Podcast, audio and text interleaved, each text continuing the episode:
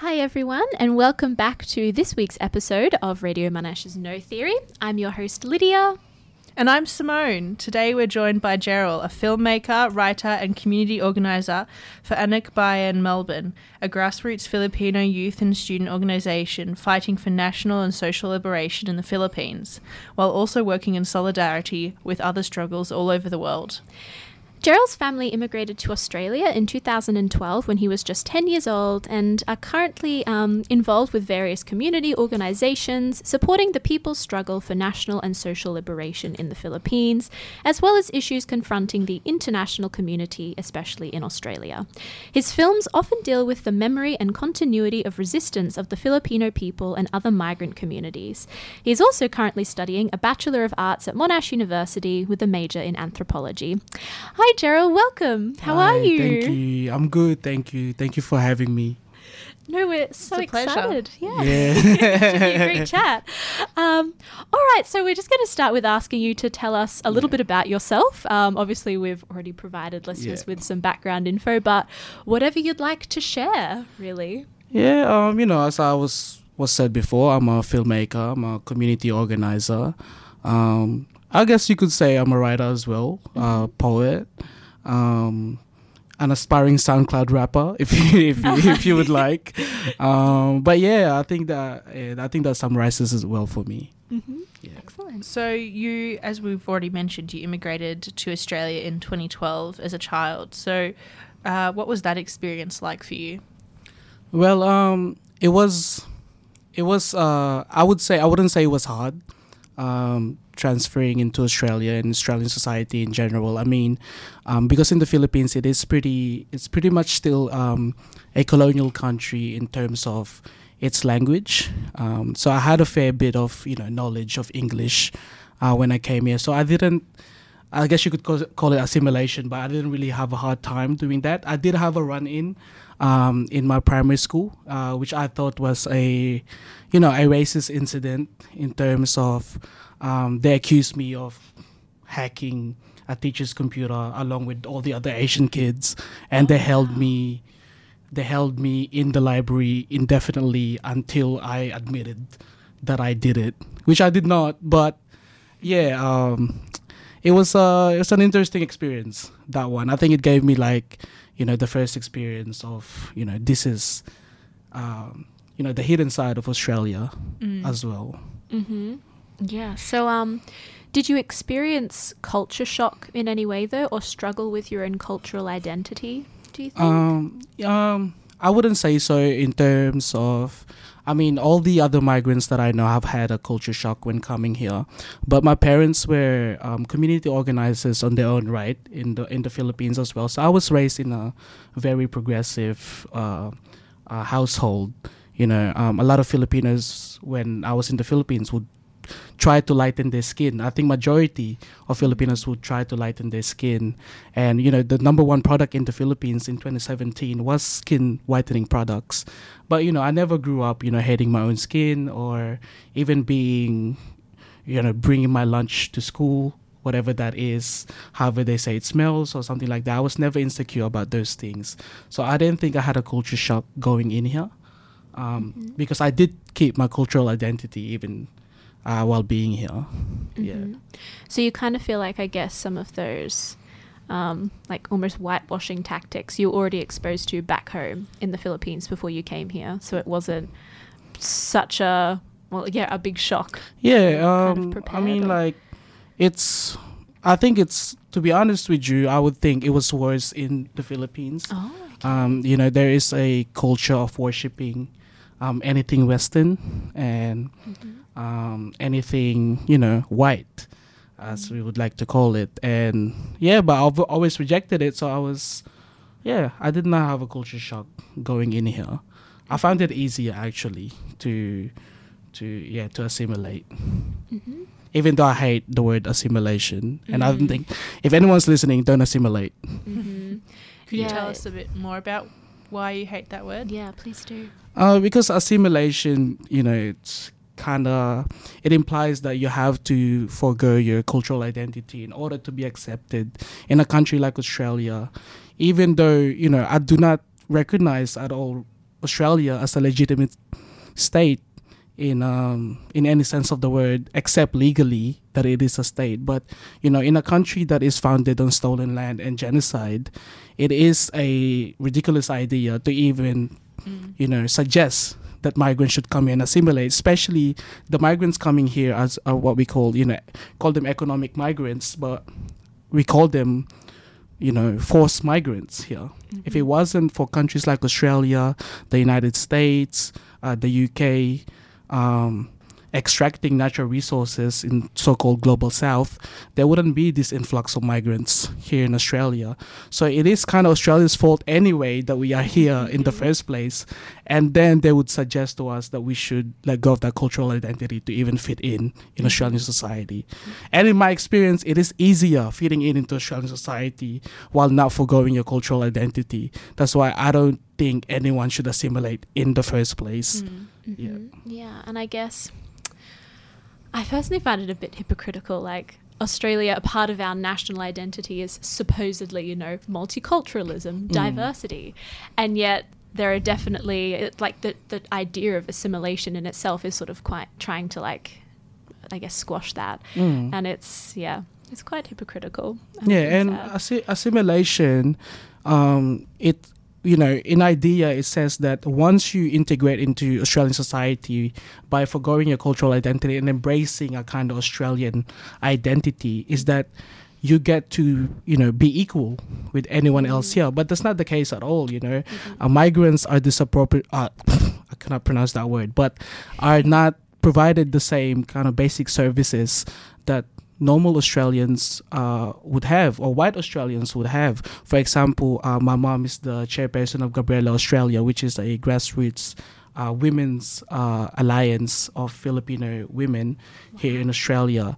And they deal a lot with domestic violence issues. And in this, what we find most in these domestic violence issues is that most of these uh, migrants who are victims of domestic violence do not cannot be afforded the same basic social services that are afforded to other uh, other people in here because of their visa status, and that visa status is a legitimate issue that should be confronted by Australian society. Is that do we consider uh, migrants who are on temporary visas on the same level that we consider migrants here who are who have become citizens or on permanent residency and i think there's still that big gap between people on temporary visas and Mhm. people who are here as citizens Yeah, and Mhm. like I just heard today that like the budget that recently got announced, they they're not going to give welfare to any migrants. I th- this is don't take my word for it, but I'm pretty sure. Yeah, that's all right. uh, like, um, I think like migrants that haven't been in Australia, like have only been in Australia um,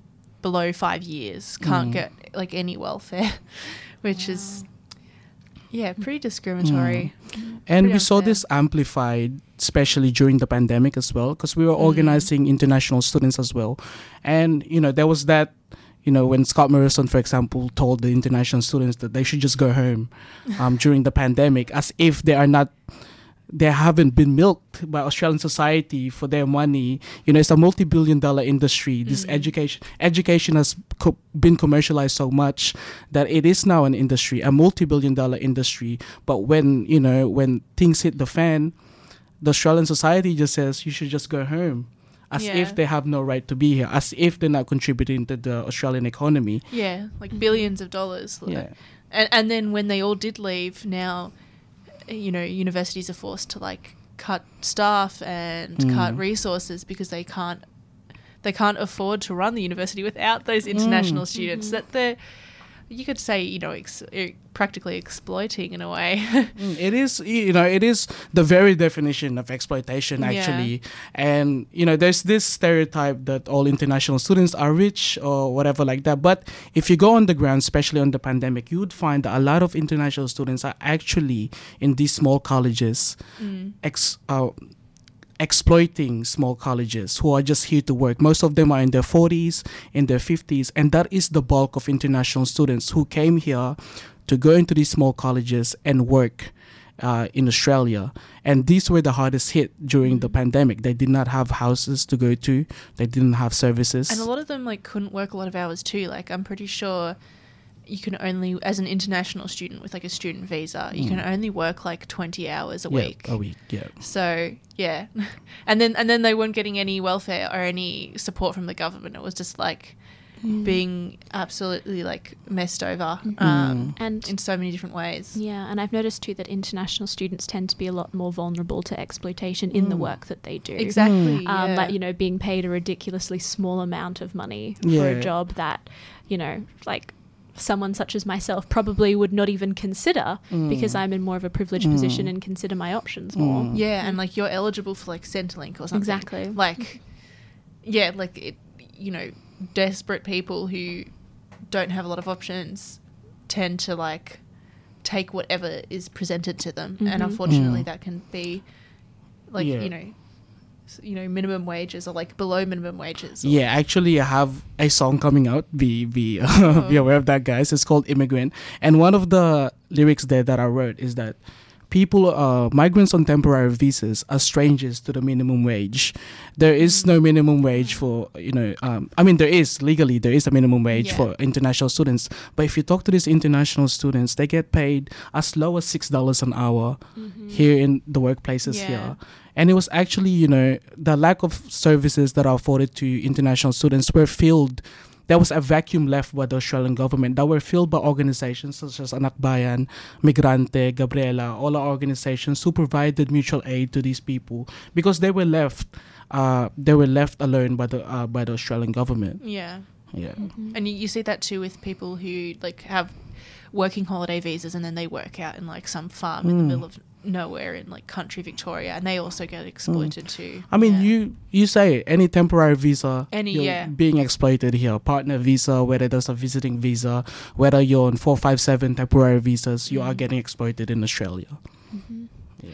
Yeah, well, thank you for all of that, Gerald. um, no, that was fantastic. love that tangent. Uh, we might go for our first song break of Yeah. the day, take a little bit of a break. Yeah. Um, So, this is Us by Ruby Ibarra.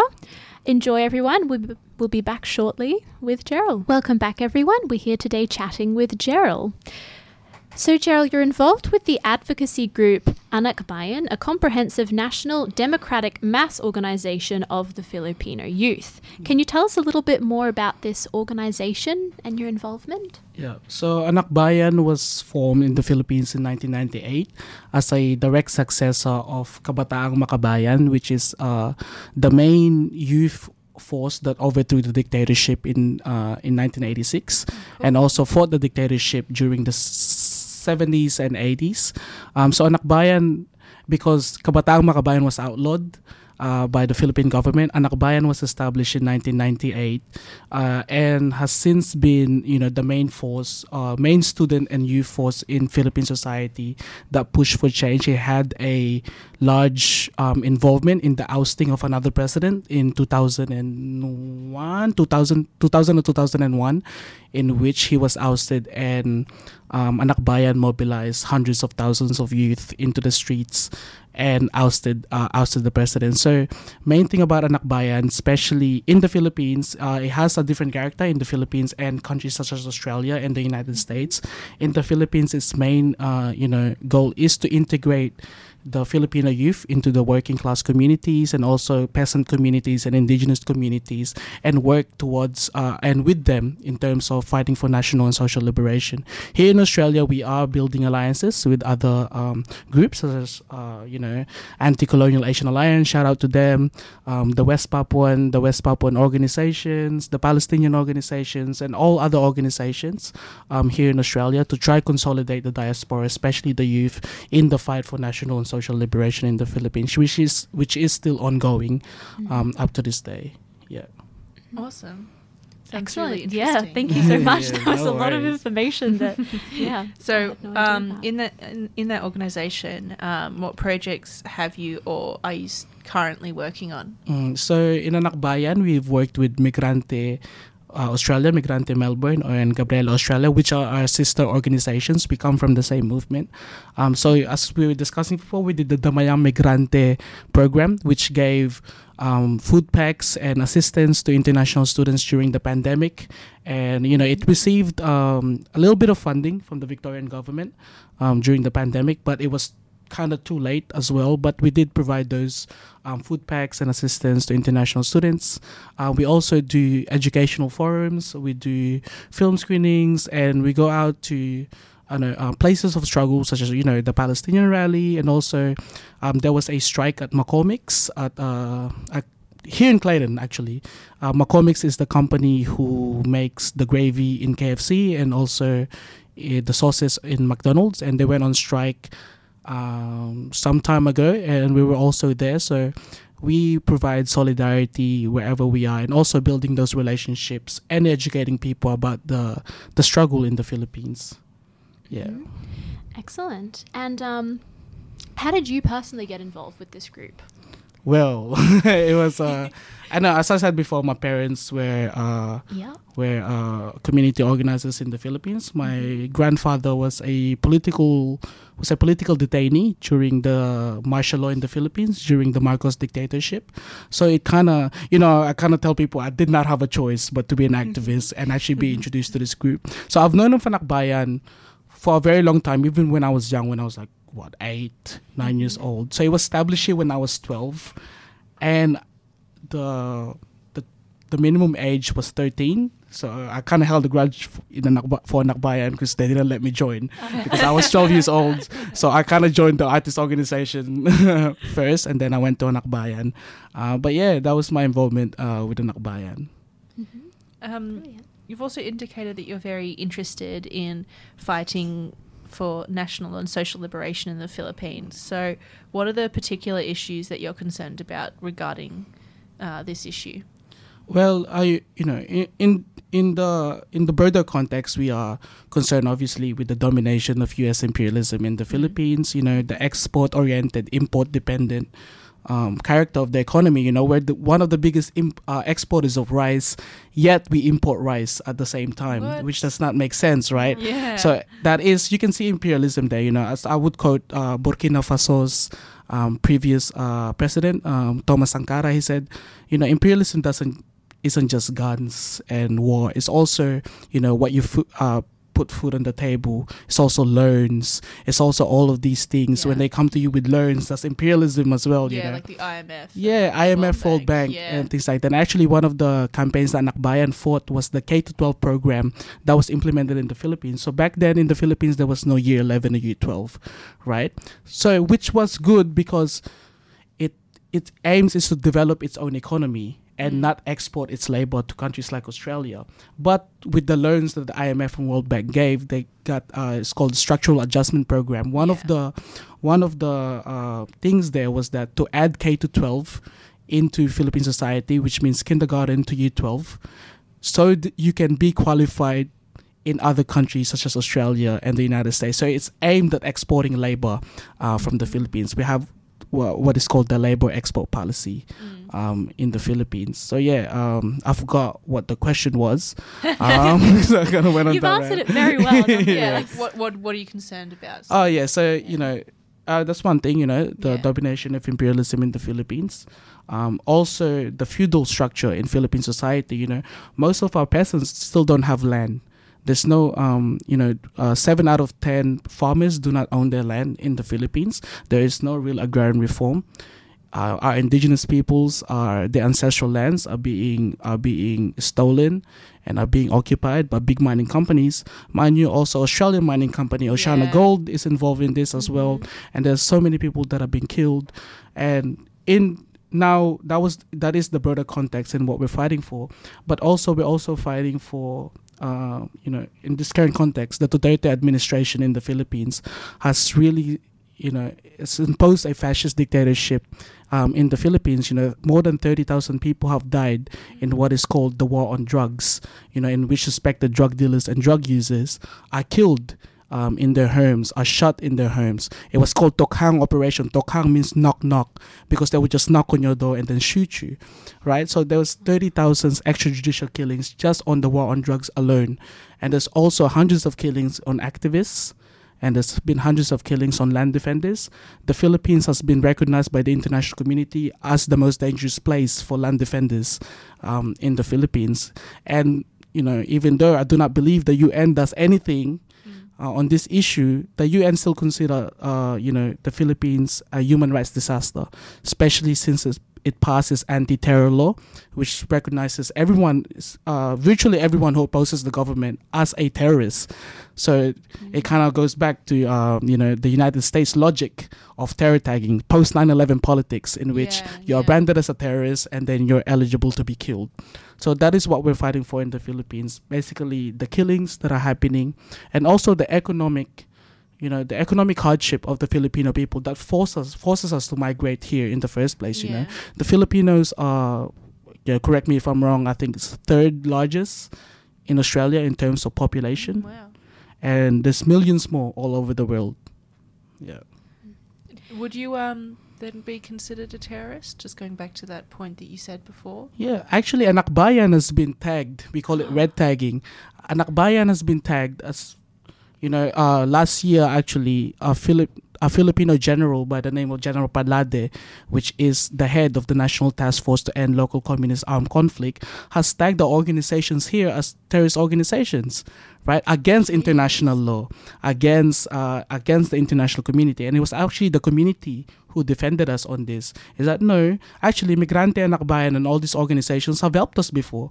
When we have nothing to eat, they were there, and when we needed help, they were there. When we needed help on our visas, they were there. So it was the community that defended us here. But this has been going on not just here, not just in Australia, in the Philippines, in the United States, even in Europe. All these same organizations are being tagged as terrorist groups without no legal basis.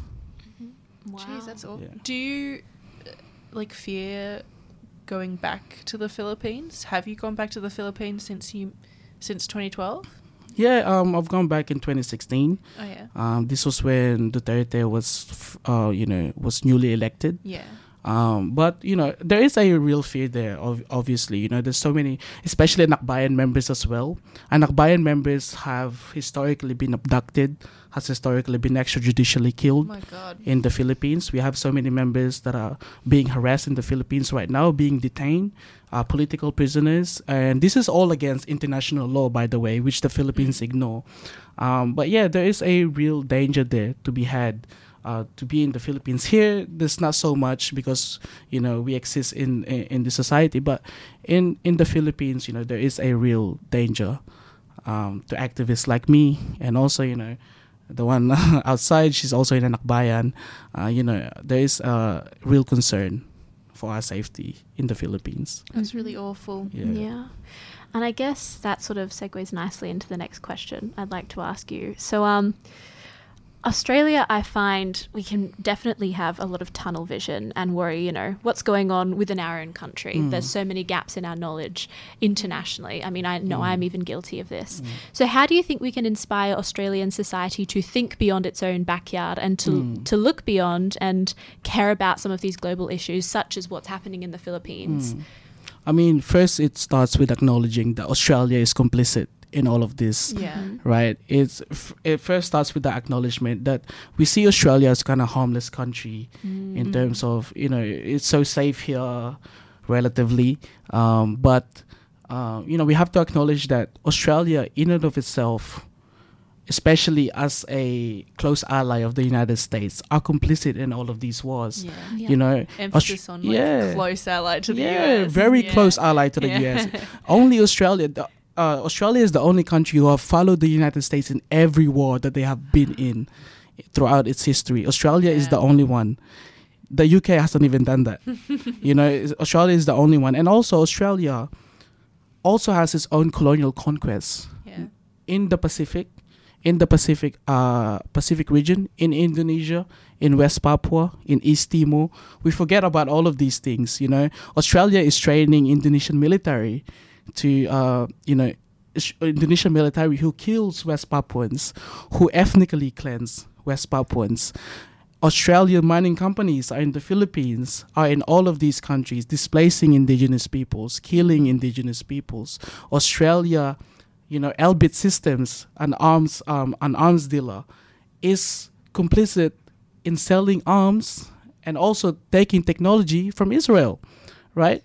Yeah. The same guns that are being used to kill Palestinians are also made in Australia, made from Australian made uh, Australian companies who are here.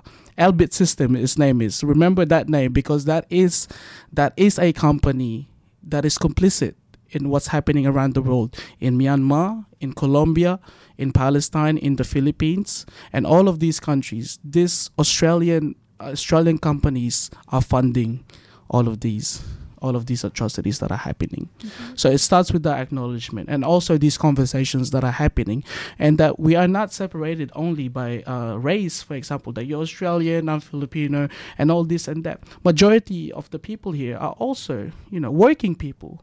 You know, we have that common ground as working people as well. That we do have the same interests in mind. You know, we're Mhm. all being exploited here, yeah. although in varying degrees. You know, as as students are getting exploited, working class people are getting exploited. We're all getting exploited. So we have that common point of unity. Although there are varying degrees of oppression, we have that common point of unity in which we can work towards, and that is the principle of international solidarity that we are trying to push. I love that. Yeah. hmm Yeah, excellent. Um, all right, we might just ask one more question before Yeah. we go to a song break. Yeah. Uh, basically, just on what you were saying, Gerald, like Mm. Obviously Australia likes to play innocent on Mm. a lot of these topics and almost shoulder it off to the US, you know. Mm. They're the ones funding what's going on in a lot of these countries. Mm. So, how do you think we can highlight these narratives more and actually hold our own government accountable? Well, you know, there are many community organizations here, uh, you know, for from the Philippines, from West Papua, uh, from Latin America that we can approach and be in solidarity with. But it's also important to, you know, not take away from their voices, that let them be heard as well. Yep. You know, amplify the voices of these communities and let them be heard in Australian society. You know, it's very important that we do not silence these people and we do not talk over these people because they are the ones experiencing this the most, right? So it's important to amplify those voices and also be in solidarity, be in real solidarity with them. You know, not standing over them, not but standing with them.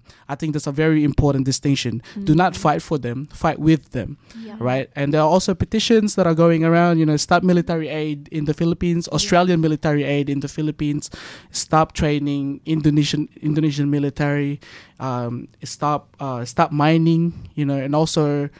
Uh, yeah, so all the all, all these issues, and also do not forget that Australia also has its own issues, especially with with its own First Peoples, right? So these are all struggles that we need to uh, we need to abide by, right? uh, the struggle for land rights, the struggle for recognition, the struggle for treaty, right? These are all these are all uh, these are all issues that are in Australia, right? So we need to deal with that too, right? Australia is also guilty of this. There's an ongoing genocide here in Australia. This whole country is a crime scene.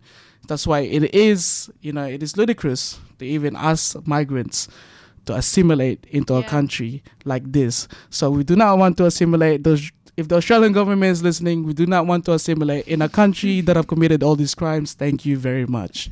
yes, Thank you, I feel like Gerald. clapping That was yeah. Drop the mic. that was excellent. Um, all right. On that note, we're going to go to our second song break for the day. This is "Long Live Palestine" Part Three by Lowkey. Enjoy, everyone. We'll be right back. Welcome back, everyone. This is Radio Monash's No Theory. We're here today with filmmaker and activist Gerald. So, Gerald, why did you decide to start making films? Could you tell us more about this? Well, yeah. Um, so when I was here, when I was in the artist organization, also our organization, my organization that I forgot to uh, say as well is the Advanced League of People's Artists, and within that, uh, within that collective, there is this Filipino director called Arnel Mardoquio, who also directed um, Alma Ata, which I had a part of. But he he's an award-winning director in the Philippines, um, very you know very held in high regard, and he you know, he convinced me to uh, do, you know, try filmmaking, and I tried it and haven't looked back since. Yeah, Mhm. so that's how I got into it. Yeah. Excellent. Awesome. So, um, you mentioned that your films focus on the Filipino and migrant experience. Mm. Um, could you tell us a bit more about that and how they focus on those issues? Mm. So one of my my first film, which you know uh, was shot on an iPhone and was actually in the Monash Youth Film Festival. That was the first film festival that I ever got accepted to for my first short film. So that short film dealt with it's called generations of resistance. As uh, as i said before my grandparents my parents were all involved in this struggle. So it, i saw it as kind of like generational uh, resistance uh, that that was going on right? So it focuses on the continuity and the memory of resistance in Filipino uh, in Philippine societies with a focus on the diaspora, right? Recognizing the di- the diaspora itself is a product of Philippine society, right? You wouldn't be here if there was no labor export policy in the Philippines. You wouldn't be here if there is national industrialization in the Philippines. You wouldn't be here if there was agrarian reform in the Philippines.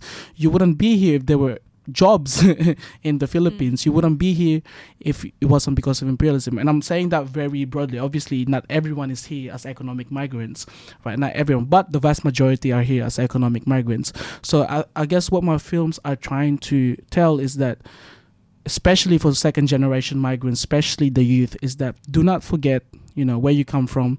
Do not forget why you are here in the first place. Because if you cannot comprehend you know why we are here in the first place, then we cannot comprehend the idea of going back uh, to the Philippines, right? Because I, I, see a lot of the youth here, especially in the diaspora, you know, fetishizing, for example, indigenous culture, pre-colonial, pre-colonial Philippines, right?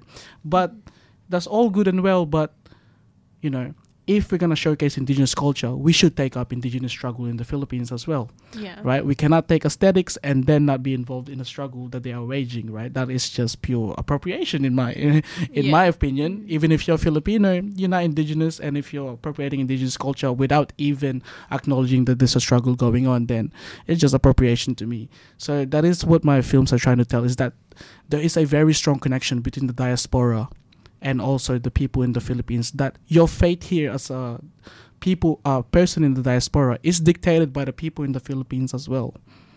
Mm-hmm. Yeah, definitely. Yeah, brilliant. And you mentioned briefly before um, your involvement in making the film Alma Ata. Mm. Um, you've also spoken about it on social media mm. and said that it serves as an ode to the unwavering struggle of the Filipino people. Mm. Um, yeah, could you tell us a little bit more about this and what your actual experience was like mm. in make in helping make it? Yeah. So Alma Ata was directed by you know as I said before my yep. mentor uh, Arnel Magdo- uh, Arnel Mardoquio, in which um, he flew a lot of uh, his crew from the Philippines here, and also our award-winning actress. Shout out Sue Prado. Um, in the Philippines, uh, who also I got to work with in, in the film, and it gave me an idea of what it's actually like to be a filmmaker, mm-hmm. right? The hard, long hours of shooting, you know, waking up at 4 a.m. just to go to Altona Beach. It's not even that good at Altona Beach, but at 4 a.m. waking up just to shoot, like, you know, the sunrise um, uh, at Altona Beach, and also, you know, living, living, breathing cinema during that during that stretch. You know, it gave me a perspective on the importance of collective filmmaking, right? That everyone in the crew is also an artist on their own right, right? It's not only the director. There's the director, cinematographer, production manager. All of these people are also artists on their own right, right? The editor as well. So it gave me an idea that you know the director is not a dictator in the mm-hmm. process of making a film, and that this is a collective uh, a collective environment, especially the stories we're making. You know, I was I was reminded very early on that the stories that we're making are not our own, right? The products, our films, are not our own. These are the people who we're telling in these stories are the owners of these films, right? Whether you, even if you're a director, even if you're a cinematographer, you know, these stories should uh, serve the people who you are telling these stories to, mm. and you should do them justice. Mm-hmm and should involve them in the process as yes, well. Yes, definitely. yeah. Yes. I think that's something that's really hard. Um, yeah, definitely, obviously in filmmaking, but also mm. like photography and photojournalism, which is something I'm having a look at at the moment. Mm. And finding that balance between, okay, I want this to have utility and to elevate the voice of the subjects, basically, mm. to, you know, as you're saying, serve them, mm. and for it not to be like hedonistic or voyeuristic or self serving. Because I think mm. with a lot of these things, it it can become that. Like we have, you know, award seasons and whatnot, and like I guess praising someone who goes into some of like particularly war zone territories and is mm.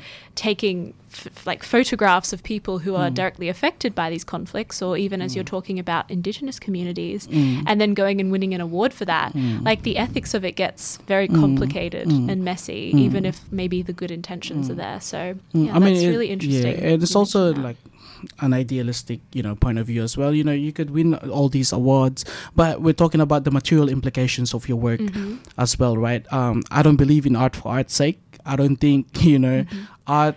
Art is always informed by your experiences, whether that's your class origin, whether that's your race, whether that's your gender. It's always marked by something. There's no such such thing. I don't know why people keep pushing this idea that there's objective art.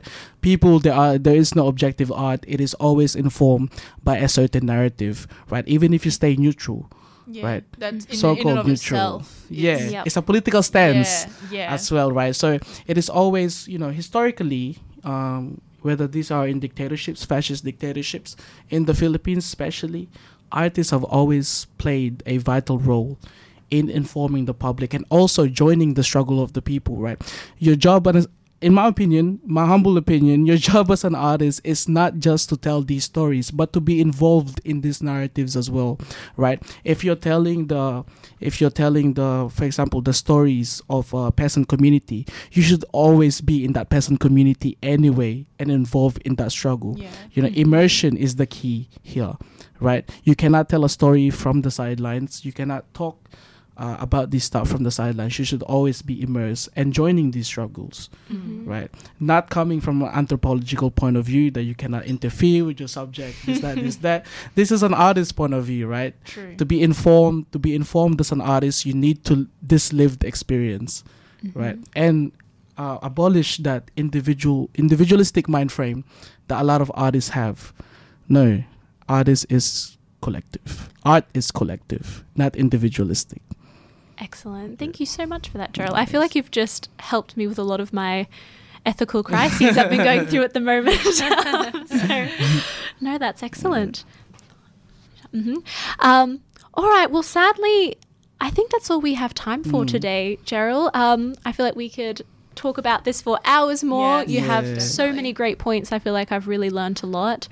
Um, before we wrap up, would you like to share with listeners where they can find you on Instagram as well as your creative work?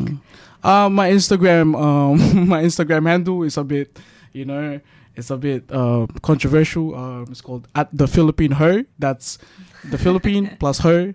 And there's also my art account is called the Protracted Lens uh, in Instagram, so you could find me there. And also, I do provide some services. Uh, you know, if you want a music video done, just hit me up. I don't charge uh, fees like that. Whatever you feel you can afford, that's all I'm charging. So, yeah, hit me up. Brilliant. Awesome. Thank you so Gerald. much. No worries. Had some very fascinating conversations. Definitely. Thank So, um, would you like to introduce the last song for today to lead us out? The Australia Yeah. Does Not Exist? Yeah, this song Australia Does it? Not Exist is uh, a song by Dreaming Now and um, actually talking about how Australia as a concept uh, does not exist uh, in the context of indigenous people here as Mhm. well. Knowing that Australia beforehand, before it was given a name, was a lot of nations, indigenous nations um, here, right? So this is a song called Australia Does Not Exist. Australia does not exist up to now. Australia is a concept. Yeah. Great. Great. Thanks so much, Gerald. Enjoy, everyone. We'll be back next week for our last episode of the semester at 2 p.m. Thanks. Bye.